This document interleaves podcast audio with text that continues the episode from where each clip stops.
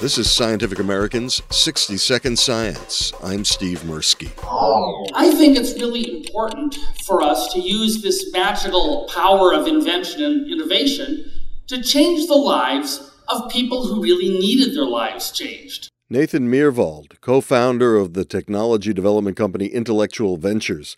He was formerly chief technology officer at Microsoft. He spoke at the World Conference of Science Journalists in San Francisco, October 28th. Uh, people at the bottom billion uh, in the technology in the, uh, in the world from a uh, well, from any perspective, you can look at the bottom billion from healthcare or from poverty. It's pretty much the same folks, and those are people who need their lives transformed. Uh, but the iPhone 10 isn't how to do that. Uh, you need to have other kinds of technology that will focus and try to make a magical solution to what's otherwise an intractable social problem.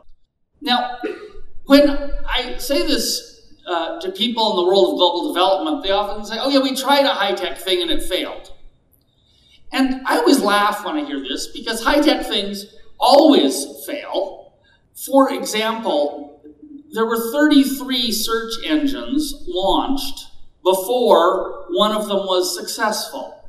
The world didn't say, oh, search engines, yeah, we tried that, it failed. Uh, technology world is all about failure. 32 at least uh, search engines failed before we got Google. Yeah, a lot of times when we look at the developing world and people say, oh, we tried this, it didn't work, tried that, it didn't work. Well, okay, you got 30 some more to go. Um, and part of the point here is that inventing anything is hard. Even if you're creating a search engine in the middle of Silicon Valley, it's hard. That's why those other 32 companies failed. And uh, of course, if you're trying to solve a completely intractable problem of poverty or health care in an area where there is none, eh, you should expect that's not going to be any easier. It probably is harder. But that doesn't mean you shouldn't try.